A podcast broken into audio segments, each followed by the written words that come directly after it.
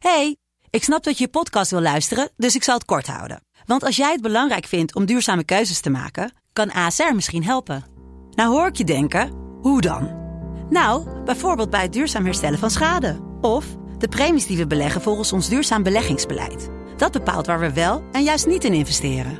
Wil je meer weten over welke duurzame keuzes ASR maakt? Ga dan naar asr.nl slash duurzame keuzes. ASR doet het.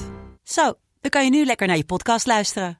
Hey, ik snap dat je je podcast wil luisteren, dus ik zal het kort houden. Want als jij het belangrijk vindt om duurzame keuzes te maken, kan ASR misschien helpen. Nou hoor ik je denken, hoe dan? Nou, bijvoorbeeld bij het duurzaam herstellen van schade. Of de premies die we beleggen volgens ons duurzaam beleggingsbeleid. Dat bepaalt waar we wel en juist niet in investeren. Wil je meer weten over welke duurzame keuzes ASR maakt? Ga dan naar asr.nl slash duurzame keuzes. ASR doet het.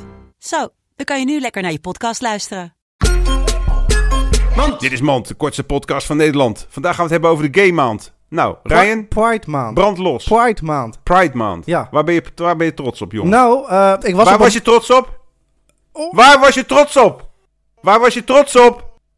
Nou, op mezelf. en terecht. Dit was Mand. Yes!